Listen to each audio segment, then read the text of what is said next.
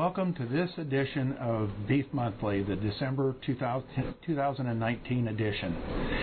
Before we start, I'd like to wish, on behalf of the Department of Animal Science and the Indiana Beef Cattle Association, everyone a Merry Christmas and a Happy New Year. In this month's headline news, we will provide updates on animal disease, foreign trade, as well as current and upcoming legislative issues from Washington. In the Consumer Focus section, we'll be talking with Maggie Daly, Education and Industry Relations Director for Indiana Beef Cattle Association. In the Ask Dr. Ron segment, Dr. Keith Johnson and I will be talking about botulism and baleage. In our Producer Focus segment, we will be talking with Donnie Lawson, the Indiana Beef Cattle Association Board of Director and NCBA Policy Director. In Timely Production and Management Tips, we'll be talking about winter management concerns and the upcoming calving season. In upcoming events, well, we still have five regional beef meetings here around the state the Indiana Beef Cattle Convention coming up, National Cattlemen's Convention, and a Small Farms Conference.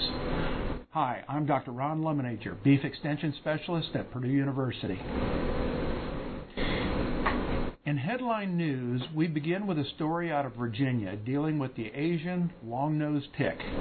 This tick was first identified in the United States in 2010, and outbreaks of the Ikeda strain of the Theileria orientalis it's a tongue twister, okay? Uh, this disease has been seen in Australia and New Zealand, but only recently in the United States. Symptoms of anemia appear one to eight weeks after exposure, and cattle often recover in one to two weeks, but they remain chronically infected. Stresses such as calving can bring the risk for symptoms to reoccur. While there can be death, loss, slower growth, and poor reproductive performance are more typical and more subtle in their losses. Historically, we have seen these symptoms in cows with anaplasmosis, but this is now something else to consider.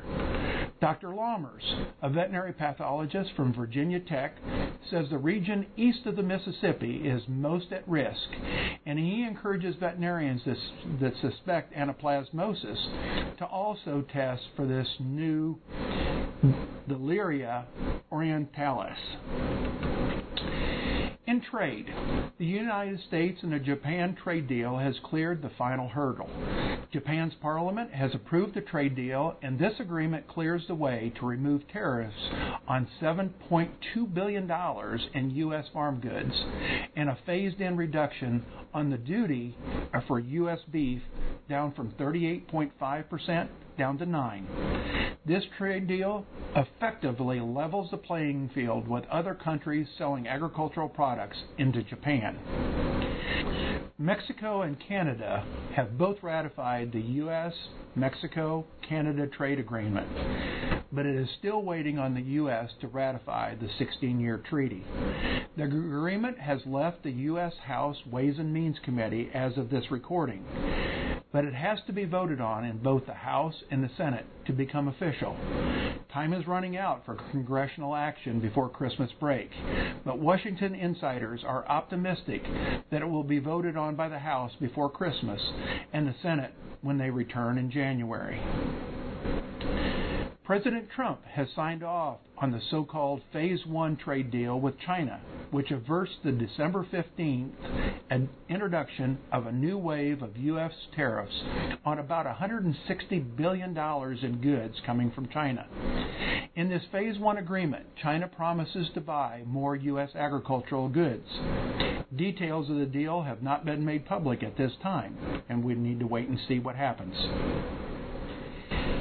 In Washington legislative action, the National Cattlemen's Beef Association and the beef industry in general have applauded the introduction of the Real Meat, which stands for Marketing Edible Artifacts Truthfully Act of 2019, introduced by Senator Deb Fischer from Nebraska and U.S. Representatives Roger Marshall from Kansas and Anthony Brudzinski from New York. In related Washington legislative actions, pres- presidential hopeful, New Jersey senator, and vegan activist Cory Booker has provo- proposed legislation that would ban any new controlled animal feeding operations, also known as CAFOs, and require existing CAFOs to close by January 2040. His proposed bill, called the Farm Systems Reform Act of 2019, is an attempt to, quote, transition to a more sustainable and humane system, unquote. Booker's bill would also restore the mandatory COOL requirements, which the World Trade Organization has determined detrimental uh, and illegal in the global marketplace on three previous rulings. And now, a word from our good friends at Corteva, who have graciously underwritten this program.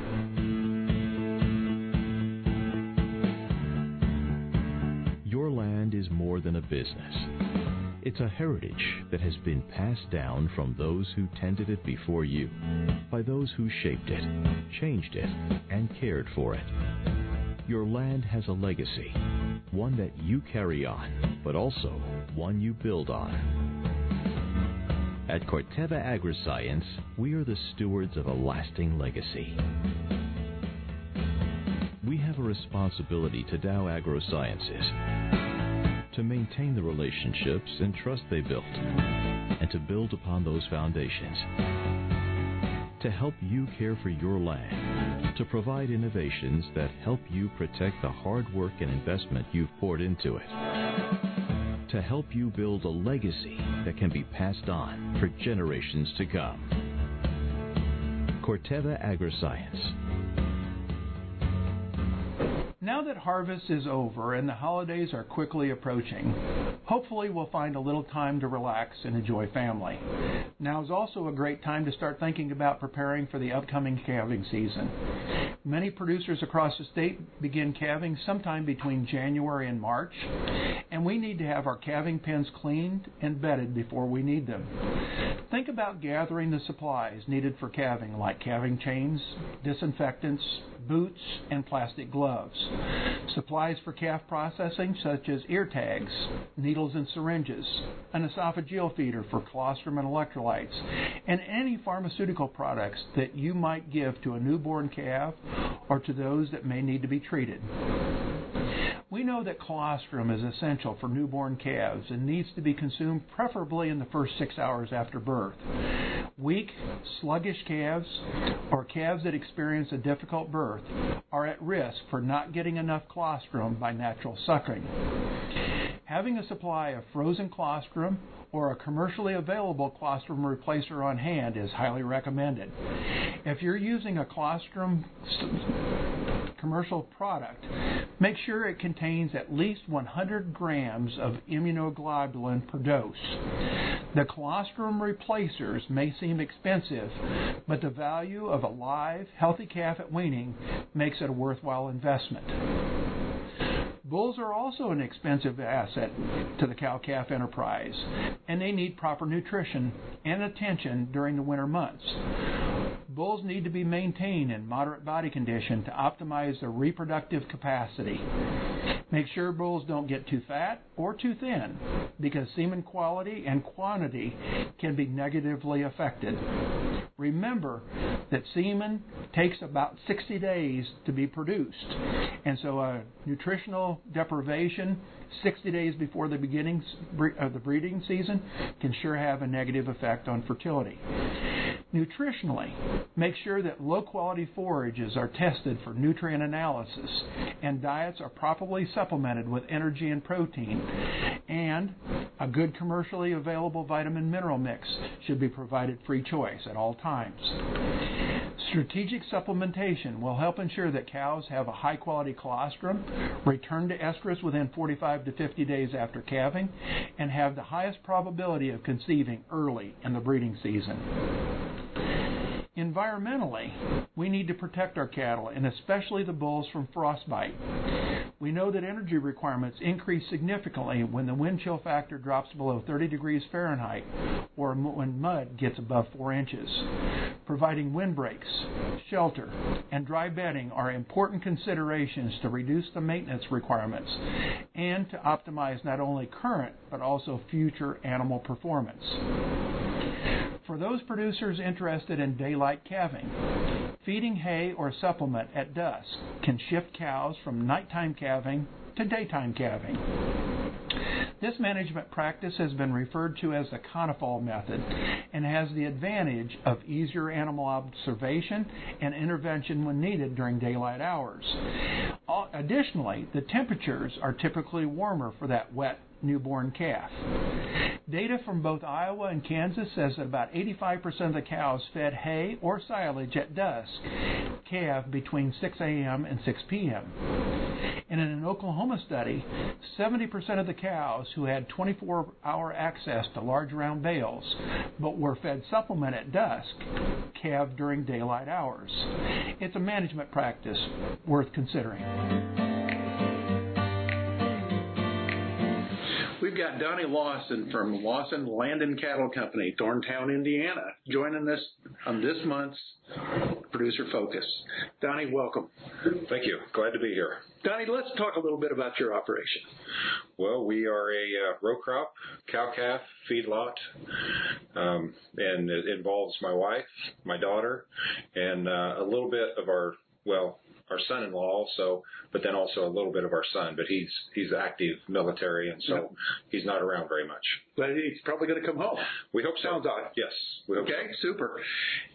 You know, you you mentioned the feedlot. You you've kind of got a unique building that that you put up a few years back. We do. We do. It it uh, it was a big um, a big project, and uh, to get everything done the way that you want it to be done and do all the, the research. That was something that we spent probably at least two years of looking at other facilities, other states, how they were built, um, the things that people did, the things that they wanted to change.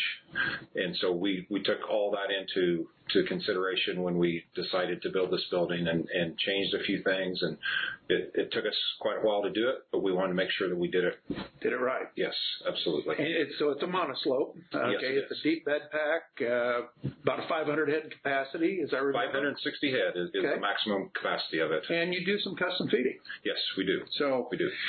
Donnie, uh, you're also uh, actively involved in National Cattlemen's Association. Okay, as a, as a director um, talk a little bit about how you and your operation have benefited by being part of Indiana Beef Cattle Association, but also NCBA. Well, it, it's really important to be involved in, in the organizations, whether it's on the state level, local level, also shouldn't shouldn't exclude that, and then on a national level because they all work together.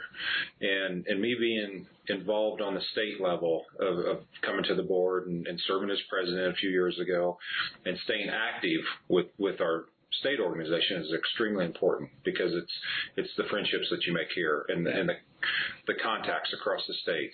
And and are you doing everything that needs to be done for the industry in, in Indiana? But then also on the national level uh, of doing the same. And I'm so fortunate that that Indiana um, our NCBA or not not NCBA IBCA yeah. asked me to represent Indiana on the national level, and I'm I'm proud to do that. And, and again, there it, it's the friendships that you make all across the nation, yeah. and and the contacts that I have, whether it's a, a weekly, monthly, uh, yearly, uh, of finding out what's going on in different areas of the state and how the weather is affecting them and how the industry is affecting them, and that friendships that we have of talking to each other all the time about what's going on. But then it's also what NCBA does for us.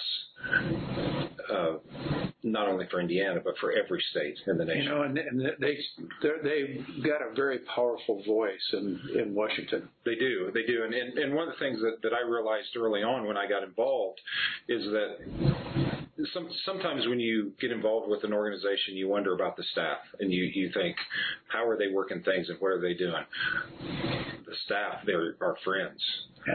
And and I can talk to any of them at any point in time about anything. And and they're ready to to help us in any way we can. And we've got a fantastic staff at NCBA of what they do not only nationwide but in DC is really important for us to have a good friendship and a, and a good relationship with them. Donnie, thank you so much for joining us. Thank you.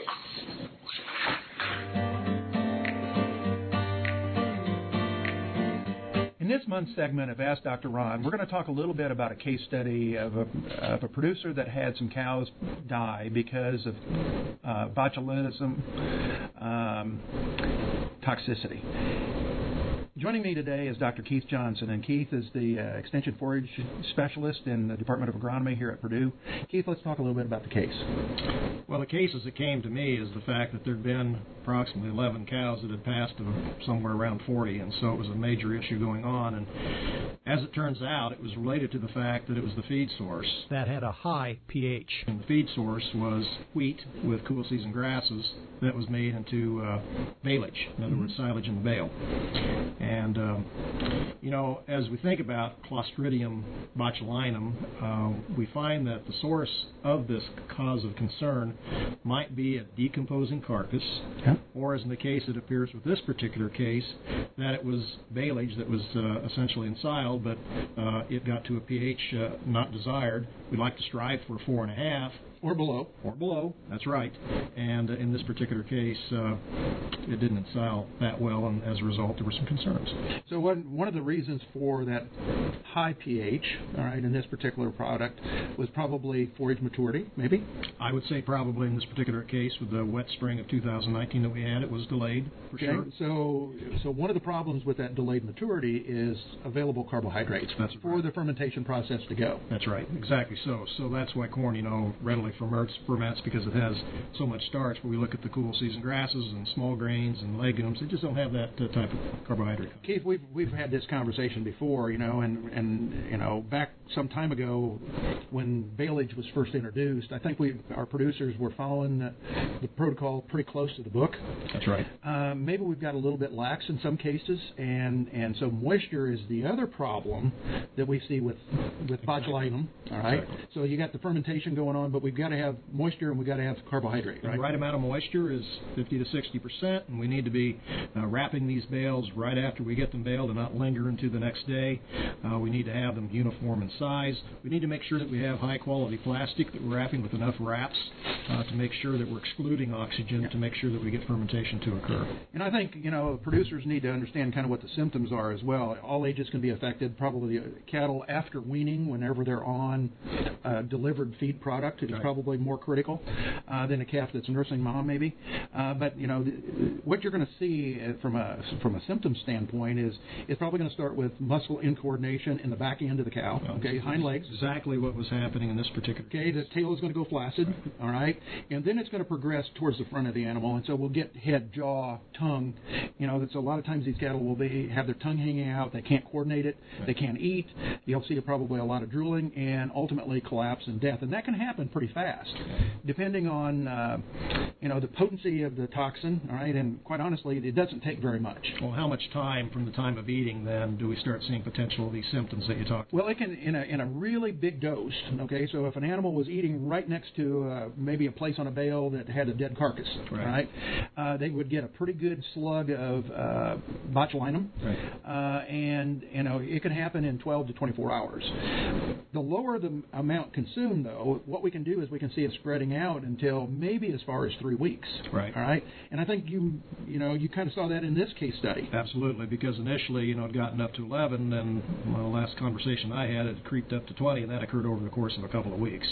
So I, I mean, I, I, it, it, it can be extremely fatal. And so if, if you were going to make a recommendation to our producers to minimize the risk of potential botulinum organism being a toxicity issue, what would you tell them? Well, I'd say really pay attention to to the protocol of making baleage. And that again is maturity as best as we can. I'd be looking at the right moisture. Yep. I'd be making sure that we have dense bales, making sure we're wrapping as quickly as we can after the baling process is done. Preferably four hours or less. That's right, and uniform size, uh, such that we don't have air gap potential as we're wrapping these uh, bales in a in a in a tube. Okay, if we're doing that type of uh, process of doing the baleage making, um, and I think also then just be aware if uh, you happen to see that uh, something ends up in a bale, such as a, a animal that you caught as you're baling, uh, take the time to you know find that source if you can and make sure that it's not in that bale as it uh, ferments to have this clostridium build up. And I think uh, you know uh, that whole idea of minimizing animal and snake carcass contamination. You know, if you see something when you're when you're more conditioning, you know, your hay uh, or your forage crop, you know, get off the tractor and, and move it off to the side so that you know it, we don't bring it into the bale. The other one that I guess I would add is you know make sure that you got a clean, safe water supply because water is another one that we didn't see in this particular case study, but it sure can be a contaminant, particularly if you've got a dead animal in a water supply. Um, you know, whether it's a pond or a tank or whatever. Uh, I would mention that in the show, show notes below this video, um, we, we're going to list a couple of the labs Right. that if you're concerned. But before we get to that, I guess I'd like to say, Keith, you know, you and I think I think we agree that you know get a nutrient analysis okay Absolutely, on your always. forage, and in the case of baleage, okay, and silages, get a pH. That's right. Because again, the target that we're looking for is a pH of 4.5 or less. And if we don't take time to know what that pH is, um, you know, we can have a bit of concern. So we want to make sure that we are. And if it's higher than that, then I think you look at uh, the need possibly then to seek out one of these laboratories to see if the Clostr- Clostridium botulinum is there. Keith, thank you so much for joining us. You're welcome.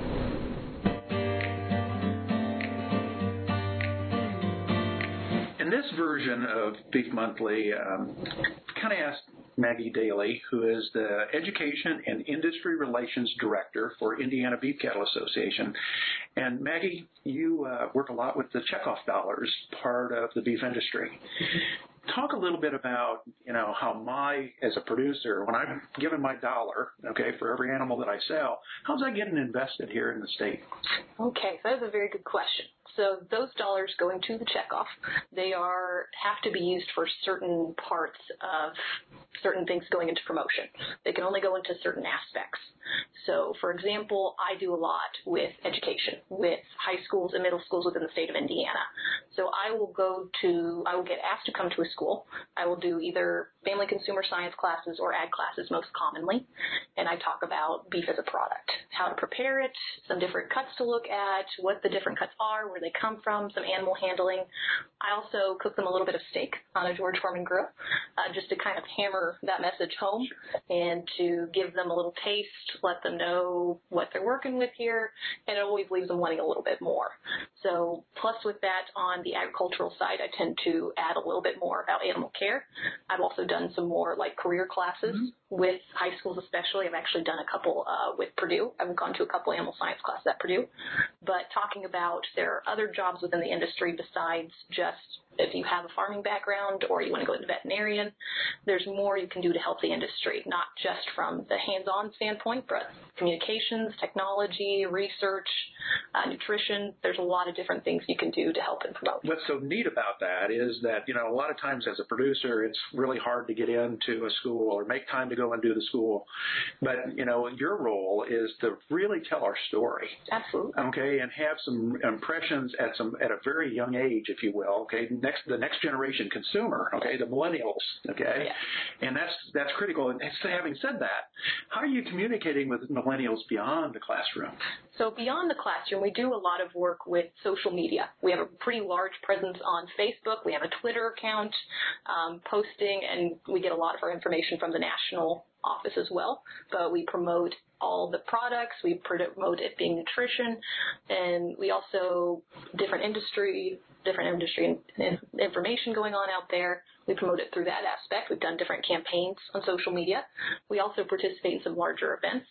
Uh, we had we were part of the Indy Burger Battle this past year. Uh, we were a major sponsor there. Uh, we've done a chili cook-off. We had a campaign in Fort Wayne just recently with Casa Restaurants and working with their radio stations, kind of promoting that message. Uh, we've had billboards around the Indianapolis area as well, promoting beef as a product.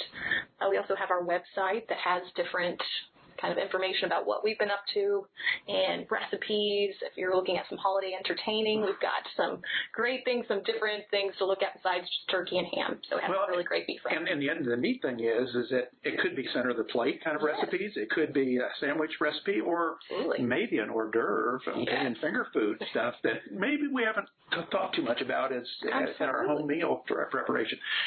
Another area that you get have been pretty heavily involved with is is is the adult education part of this. Okay, with the culinary and and dietetics kind of folks. Talk a little bit about that. So we, uh, the Indiana Beef, actually has a spot on the Indiana Nutrition Council for, again, we are on this board with a couple different commodity groups as well as a lot of dietitian, dietary professors and some of the larger colleges, Purdue, IPY, IU, they all have different representatives on this board. So we've reached out to them, and this past year we had a farm to fork tour. So we brought in, we had some chefs from the American Culinary Federation, and we had largely a class of graduate students within the College of Dietetics. So they got to see a cow to calf op- operation. They got to talk to the farmer. They got to see his overall procedures and practices, animal handling. They got to talk to a representative from an animal pharmaceutical company to talk about antibiotics. They talked to our meat scientists on our board and got to see how the different cuts break down, how they could break down their own quarter of beef if they'd like to. And I'm just talking to a veterinarian on how they do animal care and the proper procedures for that as well. So we do a pre-tour and post-tour survey. So we get to see how they feel about the industry going in and how they feel about it after seeing everything. And so we have always had a great impact. A lot of people that especially don't come from an agricultural background, they're generally kind of neutral. They'll have kind of either, well, I like eating it, but I don't know if it's good for me. I don't know if they're nice to the animals. I don't know what the environmental impact is. So they're right there on the fence. But after these tours, they're like, well, now I can feel good about eating it. I know where it comes from. I know where it's good for me. I know what the environmental impact is. So we've always had a really great upturn of positive reviews and people having positive views of the industry. Even we've had a couple people that are vegetarian and vegans going into these uh, from the IUPUI dietary class. They actually did a full assignment, and she, the professor, sent me all the results. And even the ones that still don't have a lot of beef in their diet, don't choose to have a lot of beef in their diet, would still recommend it to their clients, especially ones that need that higher amount of protein, iron, vitamin B12. Mm-hmm. Yep. It's just very nutrient dense. So had a very great positive upturn. The thing that's neat about that is is that it has a multiplier effect. Yes. Okay, I mean, you're talking about some key influencers when you talk about the dietitians, you talk about the culinary institutes. You know, if they don't prepare it, they can't serve it. And and and from the standpoint of, of recommending diets, mm-hmm. you know, if, if they feel good about putting a nutrient dense beef product in the diet, that's that's a big deal. It is a big deal, absolutely. So it it has a trickle effect where they we go to the source and they spread it to other people. I mean, we've had issues with people spreading a negative image just through word of mouth, and why can't we do the same thing but with a positive image? Positive spin. And not only did they just see it on some sort of internet website or just seen some video, they got to see it in person. See the animals in person, see the procedures, talk to real experts in their field. It's just getting to see the real story. Maggie, thank you so much for Thank joining us. Thank you for having me. This month's upcoming programs and events really starts with the five area beef meetings that remain to be held. Area 3 is in Evansville, January 15th. Area 6 is in Johnson County Fairgrounds, January 14th. Area 8, Cass County Fairgrounds, July, January 9th. Area 10, Plymouth, Indiana, January 7th. And Area 11, Columbia City, on January 8th. We also have the Indiana Beef Cattle Convention co- coming up on January 25th. It will be held at the Sheraton North in Indianapolis. Registration can be made through the IBCA website and the show notes below. The National Cattlemen's Beef Association National Convention and Trade Show is February 4 to 7 in San Antonio, Texas. Registration information can also be found in the show notes below this video. Natural Resources and Conservation Service, or NRCS, has released notification of uh, conservation collaboration grants that are due on February 7th. This is a 50-50 cost share with producers. It's a grant program to, designed to improve, restore, or maintain natural resources. For more information on how you might benefit, please visit your local NRC office for eligibility and program requirements. The Indiana Small Farms Conference will be held in the Hendricks County Fairgrounds in Danville, Indiana on March 5 to 7. Registration information can be found in the show notes below this video. On Saturday, January 18th, there will be a cow calf improvement seminar held at the Orange County Community Center in Paoli, Indiana. The program starts at 9 o'clock and goes to 3.30. Um, the theme for this uh, uh, seminar is really on selection, and the speakers are uh, Matt Claeys, Dr. Gordon Jones from Kentucky, and Dr. Justin Rhinehart from University of Tennessee.